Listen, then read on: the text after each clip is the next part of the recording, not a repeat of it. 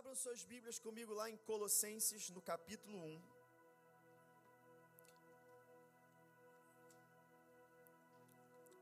Colossenses capítulo 1, a partir do versículo 3.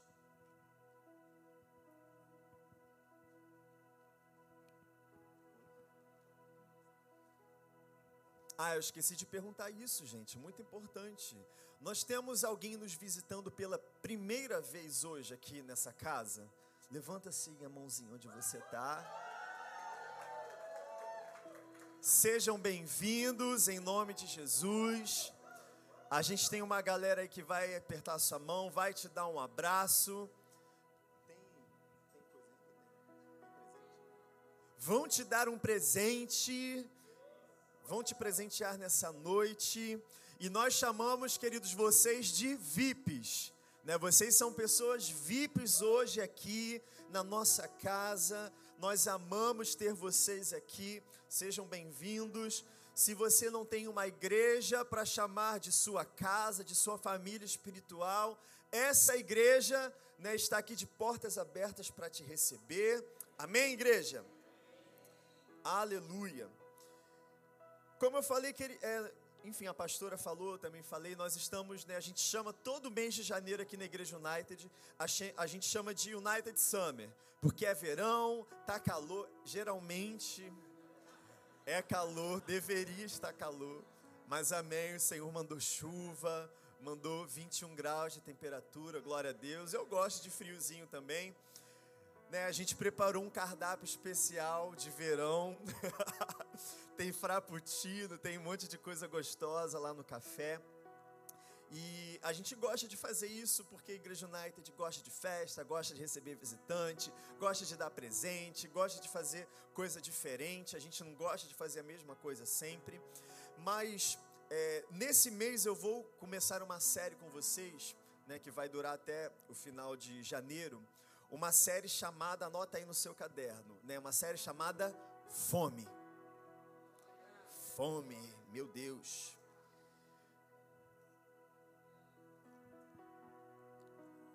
E aí você está aí, meu Deus, meu Deus, fome, fome de quê? Vamos descobrir até o final desse mês. Amém? Aleluia. Colossenses capítulo 1, versículo 3 em diante, eu vou ler aqui junto com vocês. E a palavra diz assim: Sempre agradecemos a Deus, o Pai de nosso Senhor Jesus Cristo, quando oramos por vocês. Pois temos ouvido falar da fé que vocês têm em Cristo Jesus e do amor que têm por todos os santos, por causa da esperança que lhes está reservada nos céus, a respeito da qual vocês ouviram, por meio da palavra da verdade, o evangelho que chegou até vocês por todo o mundo, este evangelho vai frutificando e crescendo, como também ocorre entre vocês, desde o dia em que ouviram e entenderam a graça de Deus em toda a sua verdade. Vocês aprenderam de Epáfras, nosso amado cooperador, fiel ministro de Cristo para conosco, que também nos falou do amor que vocês têm no Espírito. Por essa razão, desde o dia em que o ouvimos, não deixamos de orar por vocês e de pedir que sejam cheios do pleno conhecimento da vontade de Deus, com toda sabedoria e entendimento espiritual. E isso para que vocês vivam de maneira digna do Senhor e em tudo possam agradá-lo, frutificando em toda boa obra, crescendo no conhecimento de Deus e sendo fortalecidos com todo o poder, de acordo com a força da sua glória para que tenham toda perseverança e paciência com alegria, dando graças ao Pai que nos tornou dignos de participar da herança dos santos no reino da luz, pois ele nos resgatou do domínio das trevas e nos transportou para o reino do seu Filho amado, em quem temos a redenção, a saber, o perdão de pecados. E da mesma forma, eu quero fazer essa oração com você nessa noite. Amém? Feche seus olhos novamente onde você está. Porque, querido, essa noite não pode ser mais uma noite. Essa palavra não pode ser mais uma palavra. Esse dia não pode ser mais um dia que você simplesmente vai à igreja e volta para casa da mesma forma. Não. Eu oro para que o Senhor, com a sua gloriosa riqueza, Ele fortaleça cada um de vocês. Senhor, eu oro em nome de Jesus para que essa palavra fortaleça os seus filhos no íntimo do ser deles. Eu oro em nome de Jesus que eles recebam essa palavra como vinda do Senhor, revelada pelo teu Espírito. Senhor, em nome de Jesus, que não seja uma apresentação, que não seja uma palestra, não, Deus, mas que cada homem e mulher aqui acorde, que os seus olhos sejam abertos, que seus ouvidos sejam abertos, porque Cristo quer transformar as suas vidas. Ou oh, Ele quer fazer algo novo e extraordinário, algo eterno. Ele quer trazer cura e restauração. Ele quer trazer verdadeira vida. Senhor, por isso eu oro que todo o empecilho seja removido. Todos os grilhões caiam agora por terra em nome de Jesus. Todas as prisões, toda a incredulidade, toda a frieza, toda a mornidão. Em nome de Jesus. Que a tua palavra, Senhor, encontre solo fértil. Para que, que possa gerar vida e vida em abundância. Amém? Então deixa eu continuar com você aqui. Capítulo 1, versículo 15. Ele é a imagem do Deus invisível, o primogênito sobre toda a criação. Pois nele foram criadas todas as coisas nos céus e na terra, as visíveis e as invisíveis, sejam tronos ou soberanias, poderes ou autoridades, todas as coisas foram criadas por Ele e para Ele. Ele é antes de todas as coisas e nele tudo subsiste. Ele é a cabeça do corpo, que é a igreja. É o princípio e o primogênito dentre os mortos, para que em tudo tenha supremacia. Pois foi do agrado de Deus que nele habitasse toda a plenitude e por meio dele reconciliasse consigo todas as coisas tanto as que estão na terra quanto as que estão nos céus, estabelecendo a paz pelo seu sangue derramado naquela cruz. Antes vocês estavam separados de Deus e na mente de vocês eram inimigos por causa do mau procedimento de vocês. Mas agora ele os reconciliou pelo corpo físico de Cristo, mediante a morte para apresentá-los diante dele, santos, inculpáveis e livres de qualquer acusação, desde que continuem alicerçados e firmes na fé, sem se afastarem da esperança do Evangelho. E eu vou parar aqui para a gente continuar. E o que, que nós aprendemos com essa passagem? A primeira coisa que eu quero destacar com vocês aqui. Essa passagem apresenta, nos diz que ele, quando diz ele, a imagem está falando de Cristo, amém? Cristo é a imagem do Deus invisível. Nele todas as coisas foram criadas, todos os tronos, todas as soberanias pertencem a Ele. Ele é a cabeça do corpo da igreja, nele tudo subsiste, ele sustenta todas as coisas. Portanto, Cristo, ele é o centro de todas as coisas. Lembra de uma palavra que eu preguei um tempo atrás aqui sobre Cristo ser o centro de gravidade das nossas vidas? Na verdade, Cristo é o centro de gravidade de todas as coisas. Literalmente não existe nada. Se você alguma vez já leu sobre é, um buraco negro, o que é um buraco negro? Alguém aqui já leu sobre o que é um buraco negro? Só o Caio. E mais esses dois, meu Deus, eu vou ter que explicar aqui. Não, algumas pessoas. Um buraco negro simplesmente é algo que está no centro da nossa galáxia e faz ela girar, porque ela tem uma gravidade tão forte que ela suga até luz. Né? Até um raio de luz é sugado, porque ela tem uma gravidade tão pesada que nem a luz, que é um elétron vibrando no ar, escapa. Tudo, nada escapa de um buraco negro. Por isso que ele se chama buraco negro. Ele suga tudo e comprime, a compressão, a gravidade dele é tão intensa que ele conseguiria comprimir a nossa galáxia inteira desse tamaninho aqui. Ela conseguiria comprimir a massa da galáxia inteira numa coisa microscópica, de tão forte que ela é. Só que tem uma coisa mais forte do que um buraco negro: é Cristo. O centro de gravidade de Cristo, querido, ele reúne em volta dele todas as coisas. E isso precisa ficar muito claro na sua mente aqui hoje. Eu usei, enfim, uma, uma, uma fenômeno da natureza para tentar te explicar isso, mas eu vou te ensinar isso, lógico, à luz da palavra. Amém? Então, em Cristo, todos claros, Cristo, ele é o centro de todas as coisas. Não tem nada que escape de Cristo. E talvez existam pessoas, talvez exista alguma pessoa, uma pessoa aqui, sentada numa cadeira aqui nessa noite, pensando que talvez ele não gosta muito dessa coisa de igreja, mas eu não creio em Deus mas ah, eu estou em dúvida em relação a muitas coisas, mas eu não tenho fé em Jesus Cristo. Querido, eu vou dizer para você nessa noite: não tem como escapar dessa gravidade.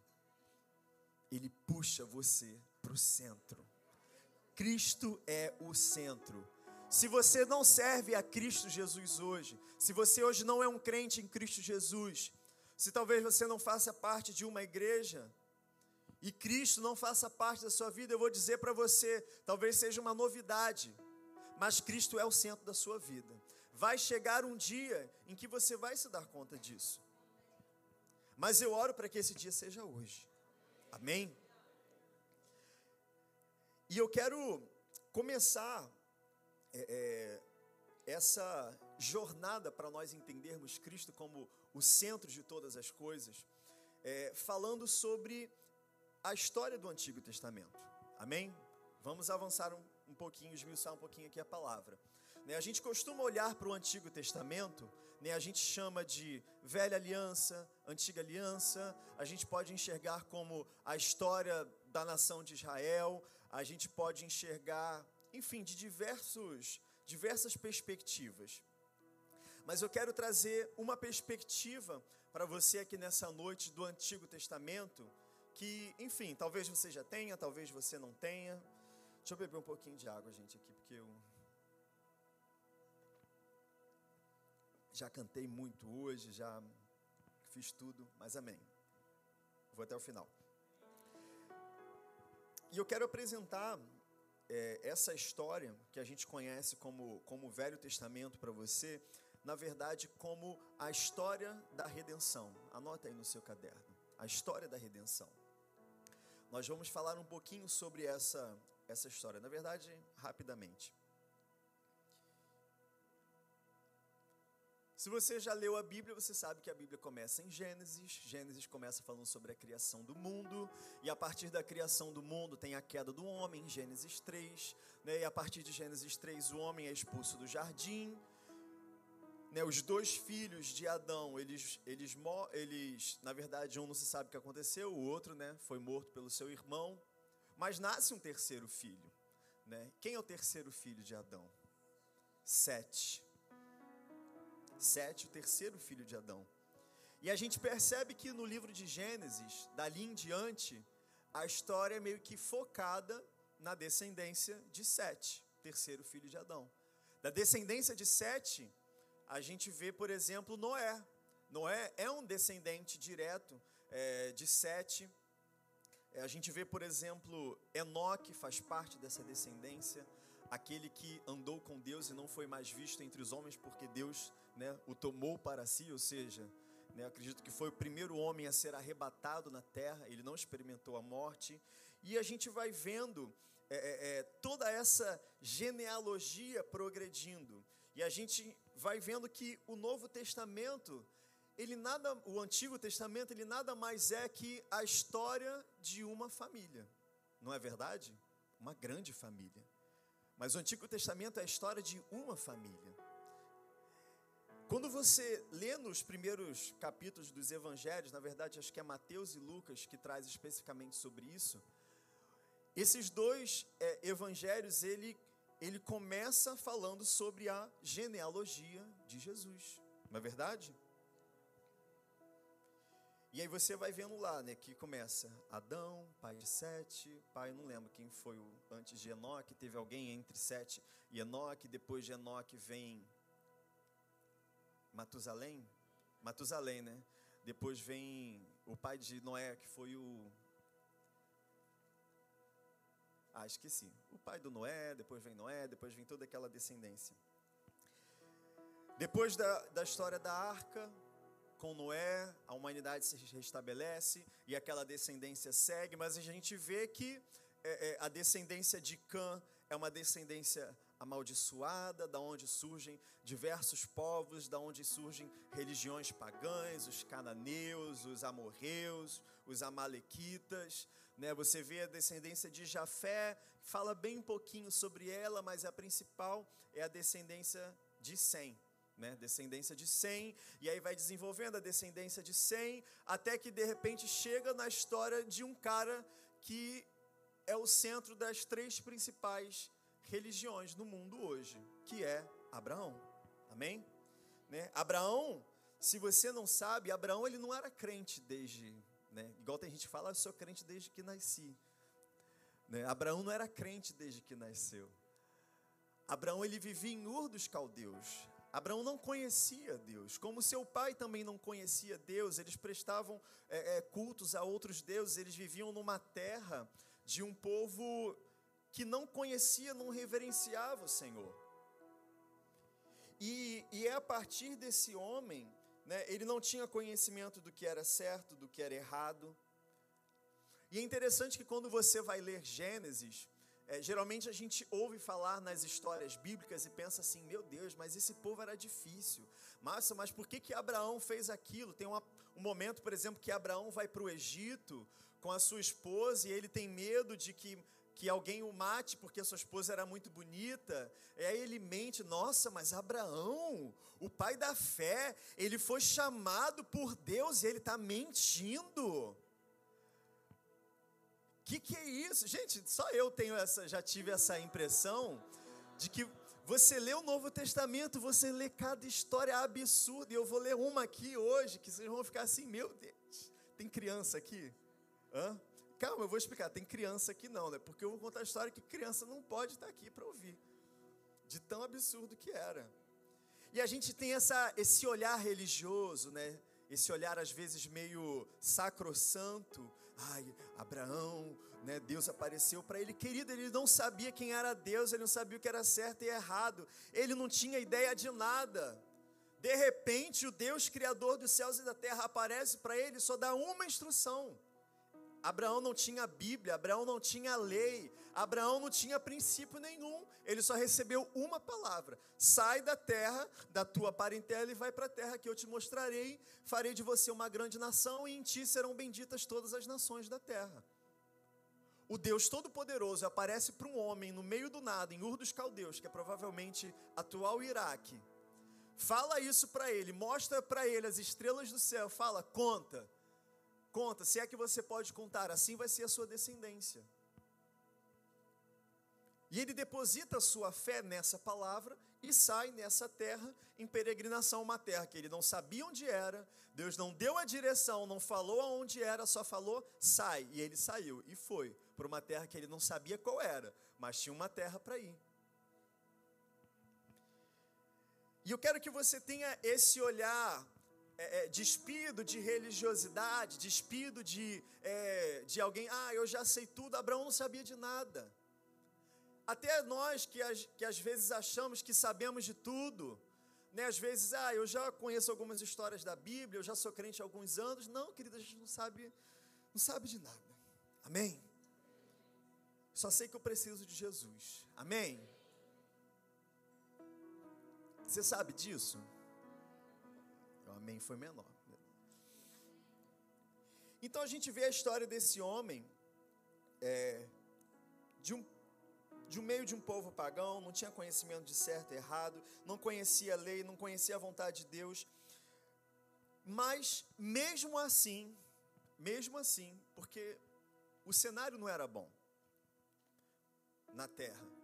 Mas mesmo assim, Deus escolhe chamar esse homem para dele constituir uma nação inteira. Né? A palavra diz que a vontade de Deus é que fosse uma nação de reis e sacerdotes, que fosse uma nação de um povo que ministrasse diante de Deus.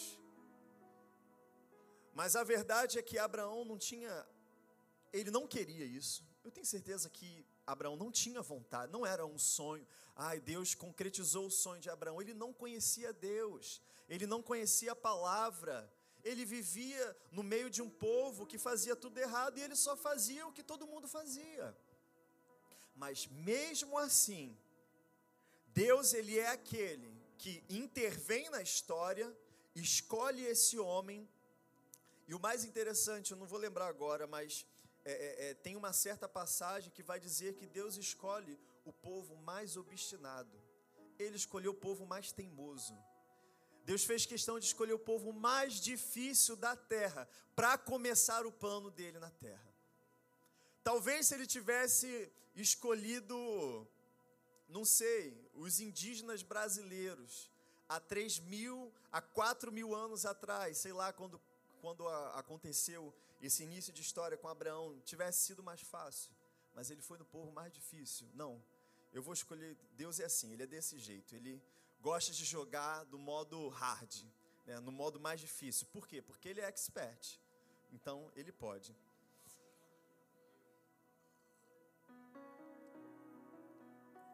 Mas vamos lá. Abraão, esse cara que não tinha vontade de nada, não sabia de nada, não tinha desejo de nada, mas Deus, Abraão, vamos lá. Vou formar você, você vai se tornar uma grande nação. Você e a sua esposa, que é estéreo. Meu Deus. Para facilitar mais ainda. E Deus decide estabelecer uma aliança com esse povo, né?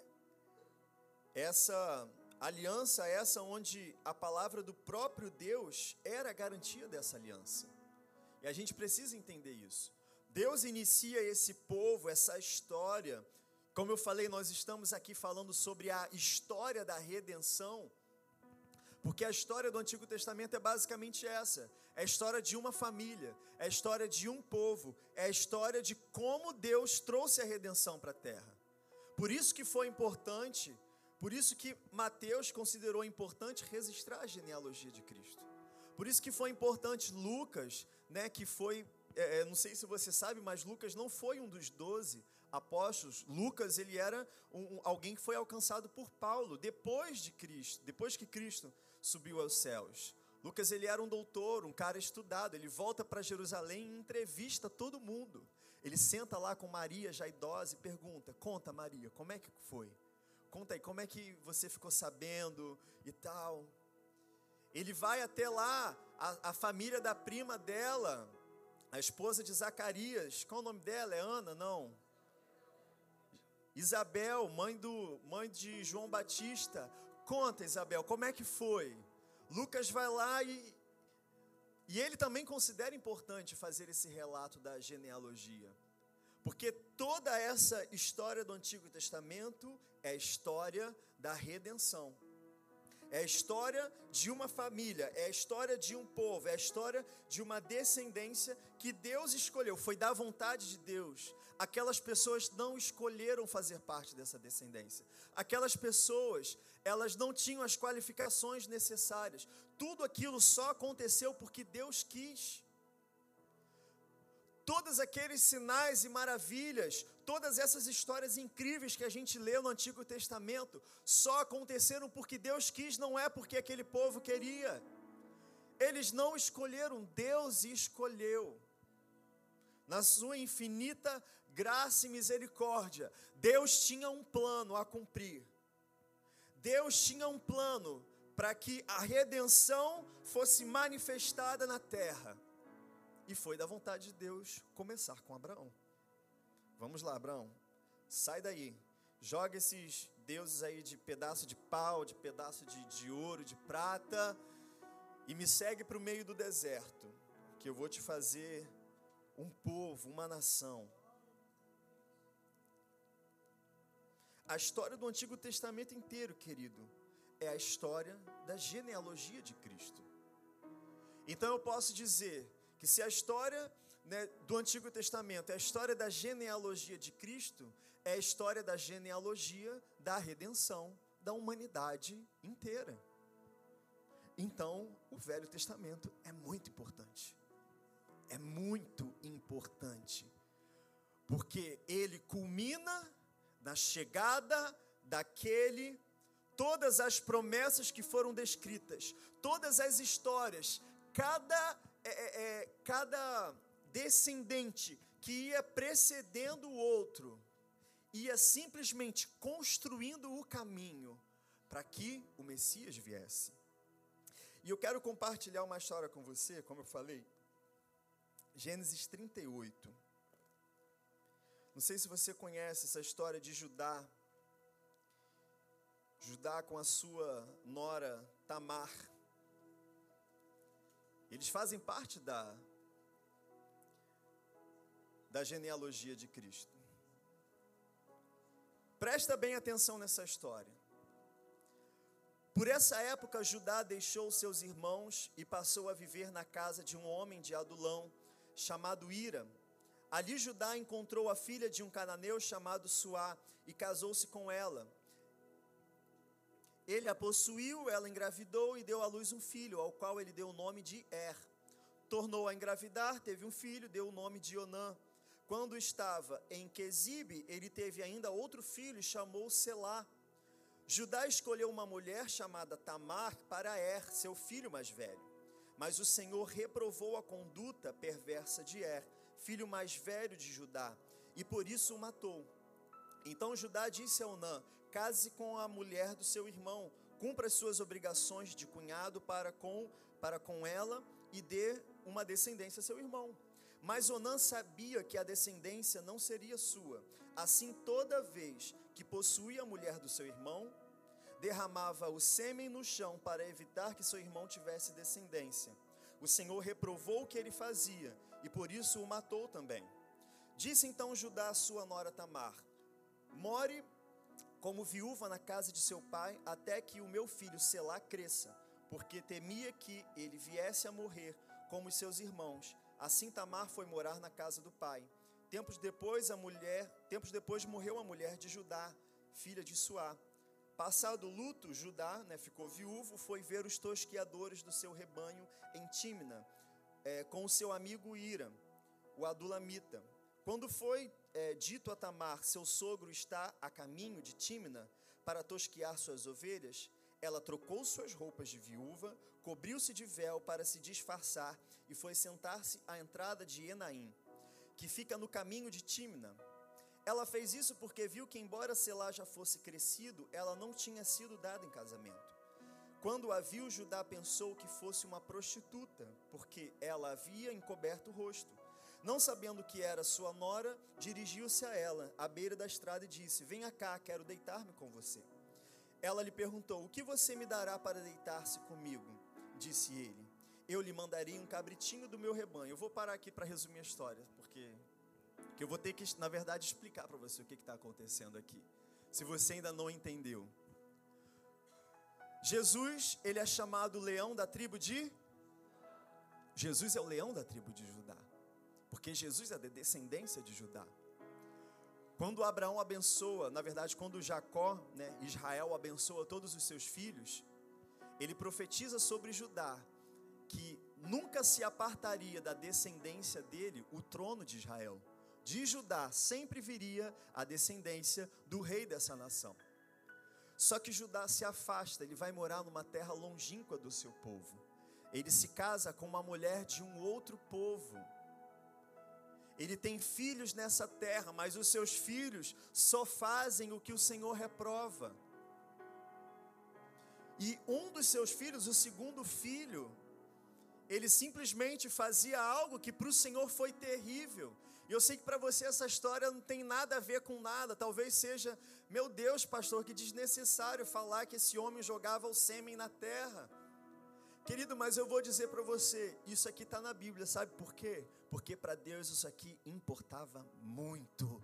para Deus isso daqui era muito importante, porque da descendência de Judá viria aquele que redimiria a humanidade inteira. Essa descendência precisava ser preservada, precisava dar continuidade. E eu vou dizer, querido, essa descendência, ela é preservada e ela continua de uma forma com certeza que não é totalmente santa. A descendência ela é preservada. A gente leu aqui que essa nora, ela se disfarça e, e tem esse encontro com seu sogro, mas o resumo da história é que ela se disfarçou de prostituta, porque ela queria enganar o seu sogro para que ele se deitasse com ela, porque era costume da época os homens pagarem prostitutas cultuais, o nome era prostituta cultual, porque era uma forma pagã de se adorar a outros deuses, se deitar com prostitutas, porque aquilo era uma adoração a um tipo de, de entidade, ou seja, a um tipo de demônio. Na verdade, isso se faz até hoje.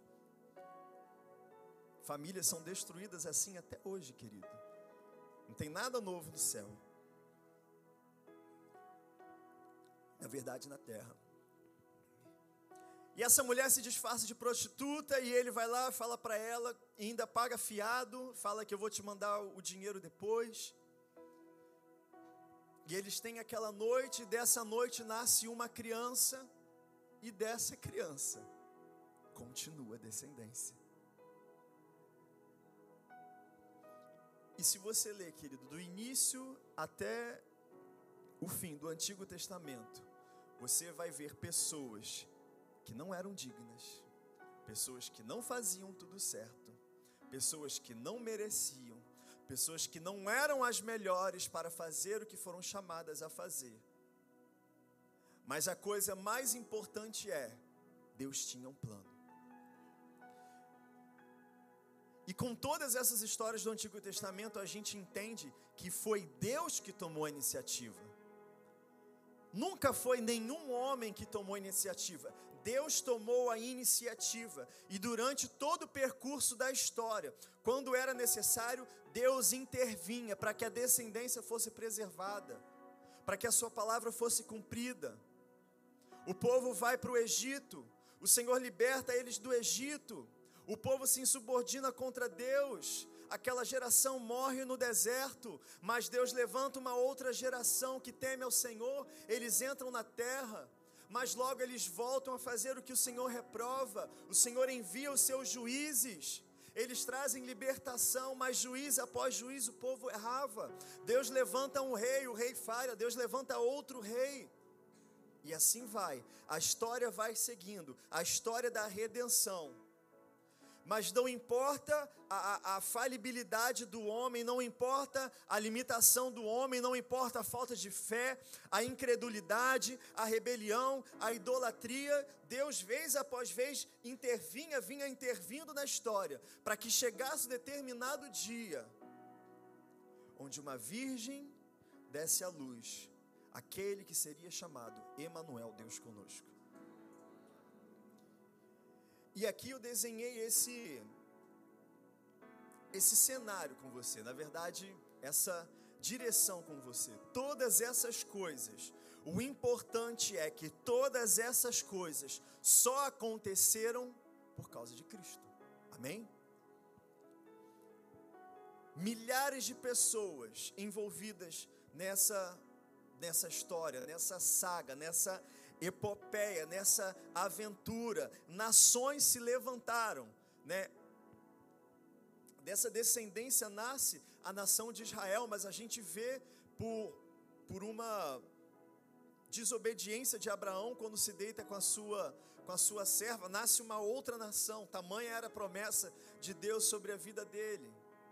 Deus falou: tá bom, sobre essa descendência não virá o meu descendente, mas a promessa vai se cumprir, eles serão uma outra nação. Daí vem os ismaelitas, né? Da onde nascem todos os, os povos árabes.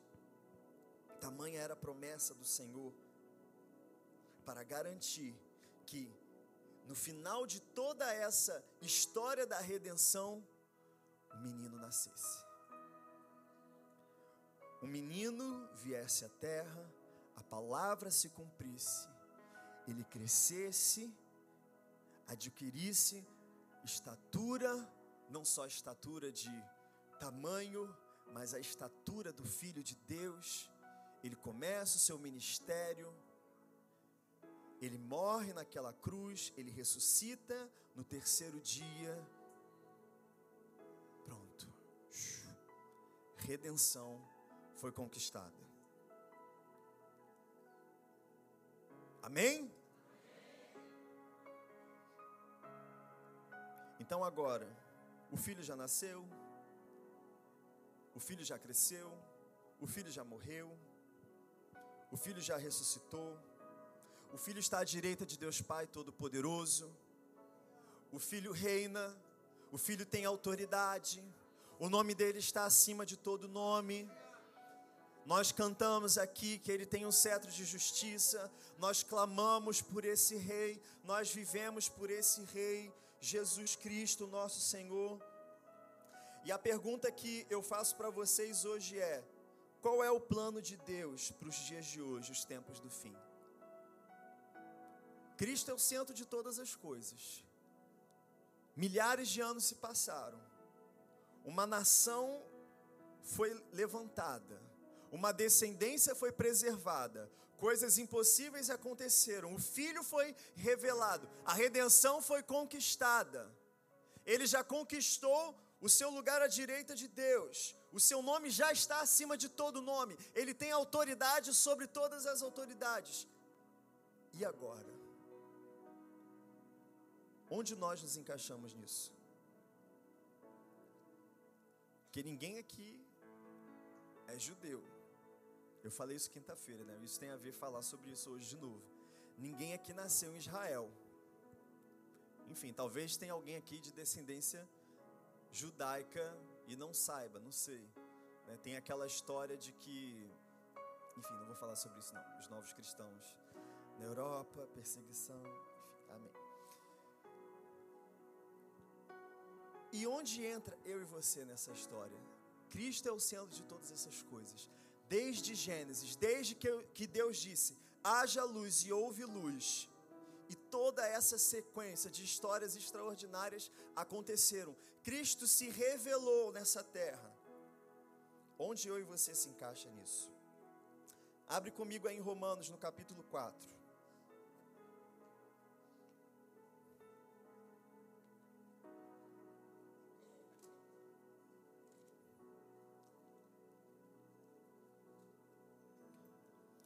Romanos capítulo 4, versículo 7. Do 7 ao 13.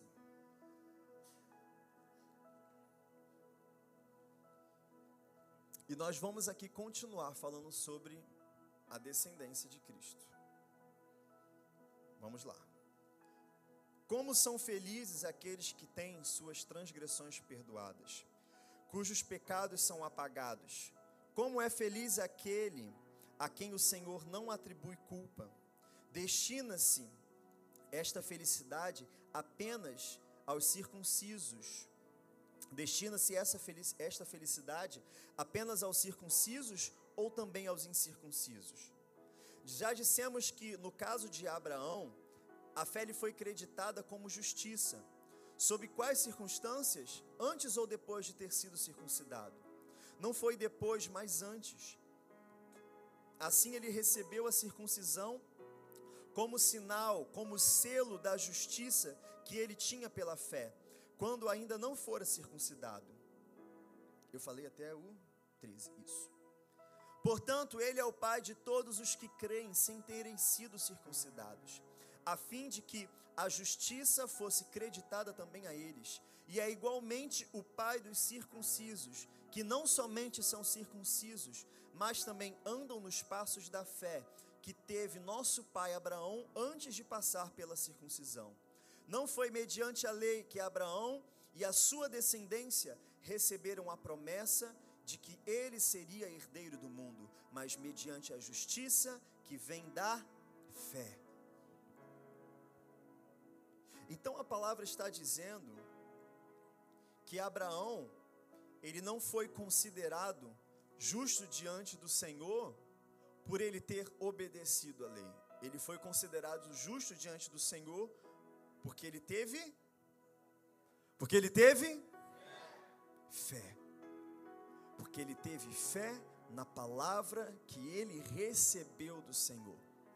Abraão, sai da tua terra, sai do meio da tua parentela e vai para a terra que eu te mostrarei.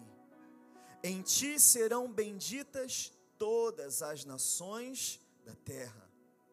Abraão creu e isso lhe foi acreditado como justiça. Abraão foi justificado pela fé. E como nós acabamos de falar, tanto na história que eu acabei de ler sobre Judá e Tamar, e se você analisar a história de todos, todos no Antigo Testamento, era simplesmente, essa descendência simplesmente foi preservada, não por uma justiça própria, não porque eles eram muito bons, não porque eles faziam tudo certo, mas todas as vezes eram preservados porque eles ouviam. Porque eles ouviam o que Deus falava, eles acreditavam no que Deus falava, eles tinham fé na palavra de Deus, e isso era suficiente para que eles fossem preservados e continuassem. Amém? Ainda em Romanos, no capítulo 2, no versículo 28, uma página antes do que a gente leu, Romanos 2, 28, vai dizer: Não é judeu quem o é apenas exteriormente, nem é circuncisão a que é meramente exterior e física. Não. Judeu é quem o é interiormente, e circuncisão é a operada no coração, pelo Espírito, e não pela lei escrita. Para estes o louvor não provém dos homens, mas de Deus. Então nós estamos entendendo aqui na palavra que seja no, na antiga aliança, seja na nova aliança, a fé já operava por meio daqueles que ouviam a voz, ouviam a palavra e obedeciam à vontade do Senhor. E depois que todas essas coisas aconteceram, nós não somos mais po esse povo, nós não fazemos parte desse povo. De acordo com a antiga aliança, somos considerados gentios.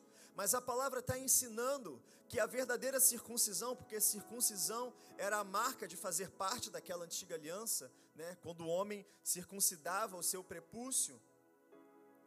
Mas aqui em Romanos, Paulo está nos ensinando que hoje, em Cristo Jesus, verdadeiramente fazemos parte da aliança com Deus, da aliança com Cristo não por coisas exteriores, não por uma justiça própria, mas porque eu deposito a minha fé em Cristo Jesus e pelo Espírito Ele circuncida não a minha carne, mas o meu espírito. Então hoje no Espírito eu faço parte dessa aliança.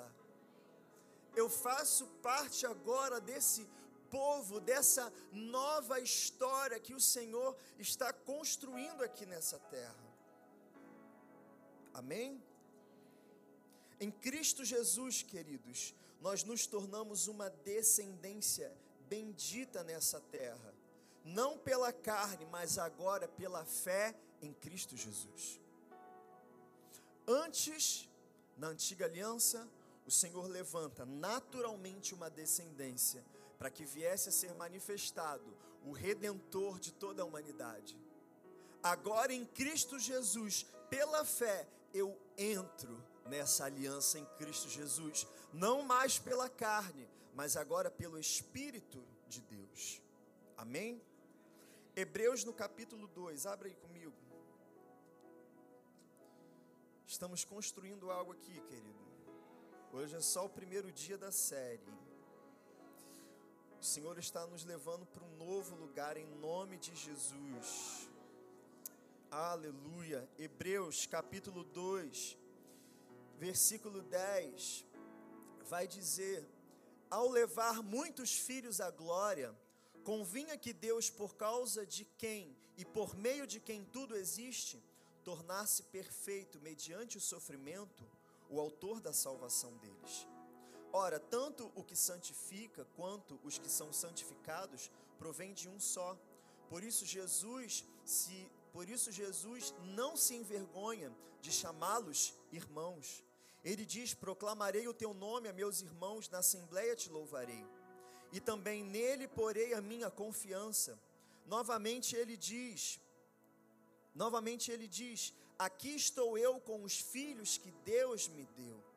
Portanto, visto que os filhos são pessoas de carne e sangue, ele também participou dessa condição humana, para que por sua morte derrotasse aquele que tem o poder da morte, isto é, o diabo, e libertasse aqueles que durante toda a vida estiveram escravizados pelo medo da morte.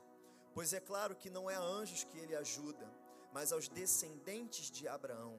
Por essa razão era necessário que ele tornasse, que ele se tornasse semelhante a seus irmãos em todos os aspectos, para se tornar sumo sacerdote misericordioso e fiel em relação a Deus e fazer propiciação pelos pecados do povo. Porque, tendo em vista o que ele mesmo sofreu quando tentado, ele é capaz de socorrer aqueles que também estão sendo tentados. Mas aos descendentes de Abraão, pois é claro que não é a anjos que ele ajuda, mas aos descendentes de Abraão. Nós não somos descendentes de Abraão de uma forma natural. Mas a palavra vai dizer que aquele que creu na palavra e a sua fé lhe foi creditada como justiça, seria pai de muitas nações.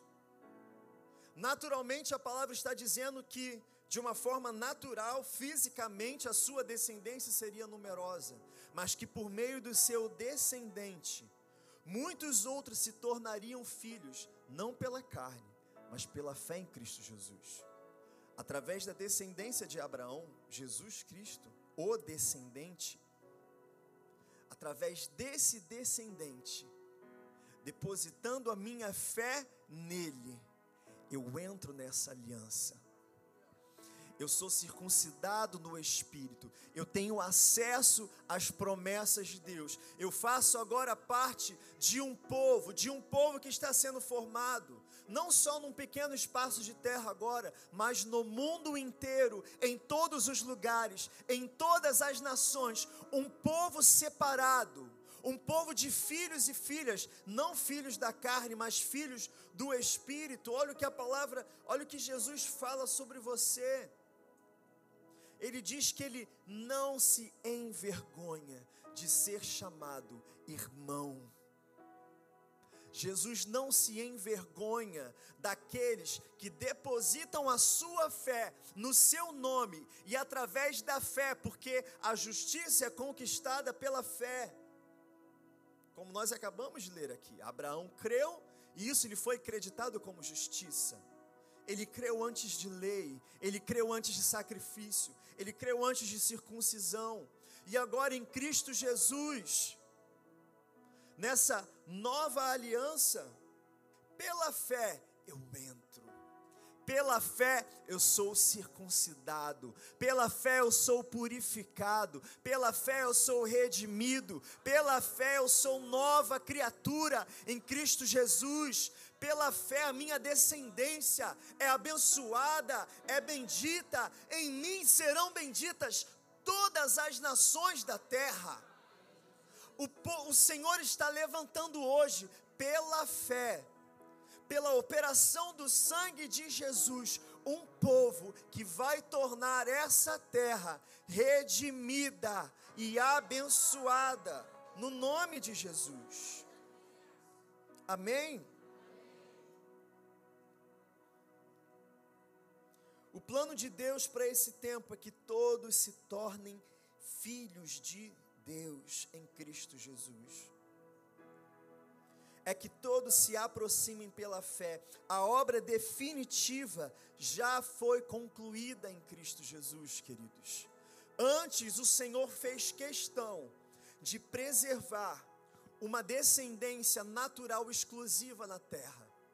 Hoje, o Senhor convida Preste bem atenção. Hoje o Senhor, por meio de Cristo Jesus, ele convida toda a humanidade, venham se tornar filhos de Deus em Cristo Jesus. Todas as nações da terra são convidadas a fazer parte do povo santo e redimido. Não se trata mais, queridos, preste atenção, o Antigo Testamento contava a história da redenção. Foi o primeiro ponto que a gente aprendeu aqui nessa noite, amém? Antigo Testamento fala sobre a história da redenção. Mas essa história da redenção já foi concluída, a redenção já foi executada. Cristo nasceu, cresceu, morreu e ressuscitou no terceiro dia. A história da redenção está concluída em Cristo. Agora, o que nós estamos vivendo nos dias de hoje, nos tempos do fim, não é mais a história da redenção, mas agora nós estamos trabalhando na redenção da história de milhares de pessoas em toda a humanidade. Você entende isso, querido? Eu não estou mais eu não preciso mais, como eu posso dizer, eu não sou um hebreu no meio do deserto, aguardando uma promessa ser cumprida. Eu sou um salvo em Cristo Jesus, trabalhando para que cada homem e mulher tenha sua história redimida pelo sangue de Jesus. A redenção já foi concluída. Agora nossa missão é redimir a humanidade, é trazer, é trazer muitos, muitos filhos e filhas, filhos e filhas, é fazer nascer todos os dias pelo Espírito, não da carne, mas pelo Espírito, proclamando o Evangelho, levando a boa notícia. Evangelho é boa notícia, é boa nova. Venham se tornar filhos de Deus.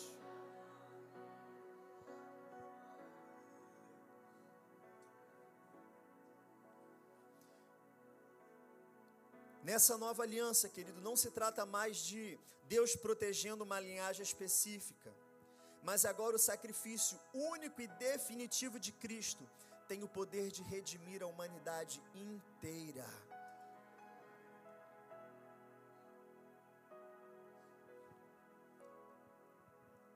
E eu quero que você entenda a magnitude disso. Porque antes o Senhor preservou uma descendência. Mas pela carne, pela obra da carne, foi impossível redimir a humanidade. O Senhor ele intervinha de todas as formas para que aquela linhagem fosse preservada, para que o Cristo viesse, mas a verdade é que pela carne, pelas obras da carne, era impossível fazer que a humanidade inteira fosse santa, que a humanidade inteira fosse reconciliada. Mas depois de Cristo, querido, depois que ele ressuscitou naquele terceiro dia, depois que ele subiu aos céus, está à direita de Deus Pai, queridos, depois disso, depois que ele suspirou naquele momento na cruz e disse: Está consumado, querido, algo poderoso entrou em operação na terra porque pela carne era impossível, mas agora existe a possibilidade de todo homem e mulher ter a sua vida totalmente transformada. Você tem noção disso? O próprio Deus, na antiga aliança, teve de intervir com grandes sinais e maravilhas, abriu o mar vermelho, coluna de fogo e manda comida do céu e faz os exércitos vencerem sobrenaturalmente, porque ninguém sabia fazer nada, ninguém sabia usar espada nem lutar. Mas hoje, oh querido, hoje tem um caminho que não tinha antes. Hoje tem um caminho aberto. Oh, nesse caminho tem o rastro do sangue de Jesus. Quando eu entro nesse caminho, eu sou santo, eu sou redimido, eu sou inculpável, não tem mais condenação, eu entro com ousadia. Os meus olhos são abertos, os meus ouvidos são abertos, as maldições hereditárias são quebradas. A minha história, a história da minha família, que era quebrada, que tinha influência ruim, tudo isso é eliminado. Ou oh, as doenças do meu corpo são curadas, a minha mente fraca é renovada. O impossível acontece pelo nome de Jesus e hoje eu posso ou entrar com ousadia diante de Deus, porque agora eu sou filho. Oh, eu não tenho mais medo, mas eu sou filho, eu sou herdeiro, eu tenho autoridade. No nome de Jesus, eu imponho as minhas mãos sobre os enfermos e eles são curados. Eu dou ordem aos demônios e eles vão embora no nome de Jesus. Eu piso a cabeça da serpente, eu levanto a minha voz com autoridade, eu anuncio o Evangelho, oh, querido, eu prego o Evangelho com ousadia, e eu digo para você nessa noite: entrega o teu caminho ao Senhor, deixa Ele transformar a sua vida.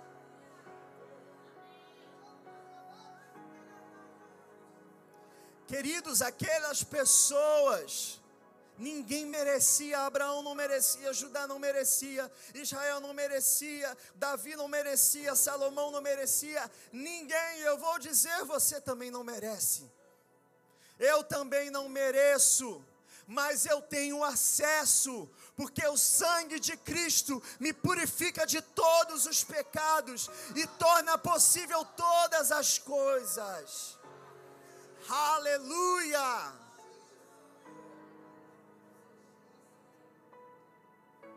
Obrigado, Jesus.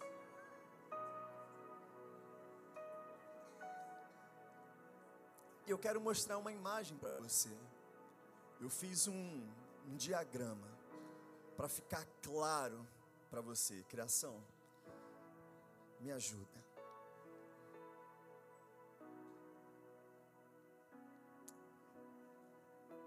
como nós aprendemos hoje, Deus inicia o processo. Deus ele se apresenta a Abraão e apresenta uma promessa. Vai para a terra que eu te mostrarei, em ti serão benditas todas as nações da terra. Abraão obedece. Abraão deposita sua fé no Senhor. E por meio da fé e obediência é gerada uma descendência e dessa descendência é gerado, é trazido à existência nessa terra o Cristo, a redenção. Porque Deus iniciou, não, calma, volta. Porque Deus iniciou promessa, o processo. Ele deu uma promessa. O homem deposita sua fé e obedece. É gerado uma descendência que traz a redenção para a terra. Segura aí, não passa. Só que nós não fazemos parte dessa história. A redenção já aconteceu, já foi consumada. A antiga aliança não está mais em operação. O Senhor Jesus colocou em operação uma nova aliança. E o processo agora é diferente. Em Cristo Jesus, através da redenção, quando eu sou redimido pelo sangue de Jesus, agora eu entro na descendência santa do Senhor. Através dessa redenção, pelo Espírito eu me torno filho de Deus, eu entro na descendência. Fazendo parte dessa descendência, eu sou convidado a viver uma vida de fé e obediência. Vivendo uma vida de fé e obediência, querido, está reservado para mim uma promessa eterna. E essa promessa eterna é que eu viverei para sempre com o meu Deus. Eu habitarei numa cidade santa, onde o próprio Deus vai ser a luz do nosso dia. Você entendeu onde nós estamos hoje, querido? Aquele povo ele não escolheu, eles não queriam nada, eles só queriam pecar e alimentar os seus desejos carnais. Mas Deus iniciou um processo. O processo já foi concluído.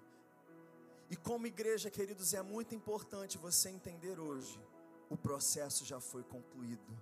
Cristo já tem autoridade. Cristo já tem o nome acima de todo nome. Ele já tem todo o poder cabe a nós hoje. Hoje, o Senhor não está mais criando na terra uma descendência carnal, mas eu preciso entrar nela pela fé em Cristo Jesus. É entrando na redenção, é entrando em Cristo que eu me torno descendência. Todo aquele que nele crê. Por isso, Deus enviou seu Filho amado ao mundo, como diz lá em João 3,16 que está escrito lá? Porque Deus amou o mundo de tal maneira que deu seu Filho unigênito para que todo aquele que nele crê não pereça, mas tenha vida eterna. Agora é pela fé. Para que todo aquele que nele crê não pereça, mas tenha vida eterna. Se torne descendência, viva uma, viva uma vida de fé e obediência entre nas promessas de Deus. Aleluia. Mas o fato, querido, e pode ir para a última, é que isso só revela uma coisa muito importante para nós. No final do dia, Cristo é o centro de todas as coisas. Tudo que aconteceu na história da humanidade até Cristo e tudo que tem acontecido na história da humanidade até o último dia dessa existência, tudo, tudo é por causa de Cristo. Tudo é para que Cristo se torne o autor e consumador da nossa fé.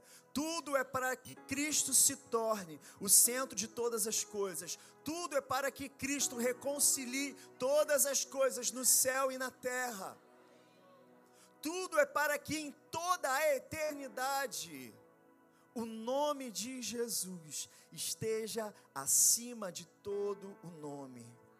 E por isso eu digo, querido, querendo ou não, querendo ou não, Cristo é o centro da sua vida. A palavra vai dizer que um dia todos nós, todos os homens e mulheres que existiram e um dia vão existir, estarão diante dele, dobrarão seus joelhos diante dele e confessarão os que na terra, crendo ou não, a verdade é que um dia toda língua, todo joelho se dobrará, toda língua confessará que Jesus Cristo é o Senhor. Mas eu digo, querido, a melhor opção é confessar isso hoje. A melhor opção é dobrar os seus joelhos hoje. A melhor opção é depositar a sua fé nele hoje. E querido, eu construí tudo isso aqui com você hoje, só para que você tenha um pouco de fome só para que você tenha um pouco de fome. Hoje é só o primeiro dia, mas o Senhor está nos levando para um lugar, querido, para um lugar de uma igreja consciente da sua posição, consciente da sua missão, consciente da sua autoridade, consciente da sua posição em Cristo Jesus, com fome e sede de mais de Deus, queridos. Ao longo dessa série, nós vamos falar como mergulhar, como mergulhar cada vez mais fundo nessa vida de devoção, nessa vida de busca do Senhor, nessa vida de compreender, de querer ouvir a Sua voz, de querer saber mais sobre a vontade de Deus para minha vida, para minha casa, para minha família. Nós vamos falar sobre como desenvolvermos uma vida de verdadeira de oração nós vamos falar sobre como jejuarmos, como buscarmos ao Senhor. E eu espero que nesse mês, querido, nesse início de ano, você inicie da forma certa. você inicie da forma certa, dizendo: Senhor, oh, eu quero ter fome, oh, eu quero ter sede da tua palavra, do teu espírito, da tua vontade. Eu quero conhecer a tua vontade para minha vida, Deus. Em nome de Jesus. Amém, igreja.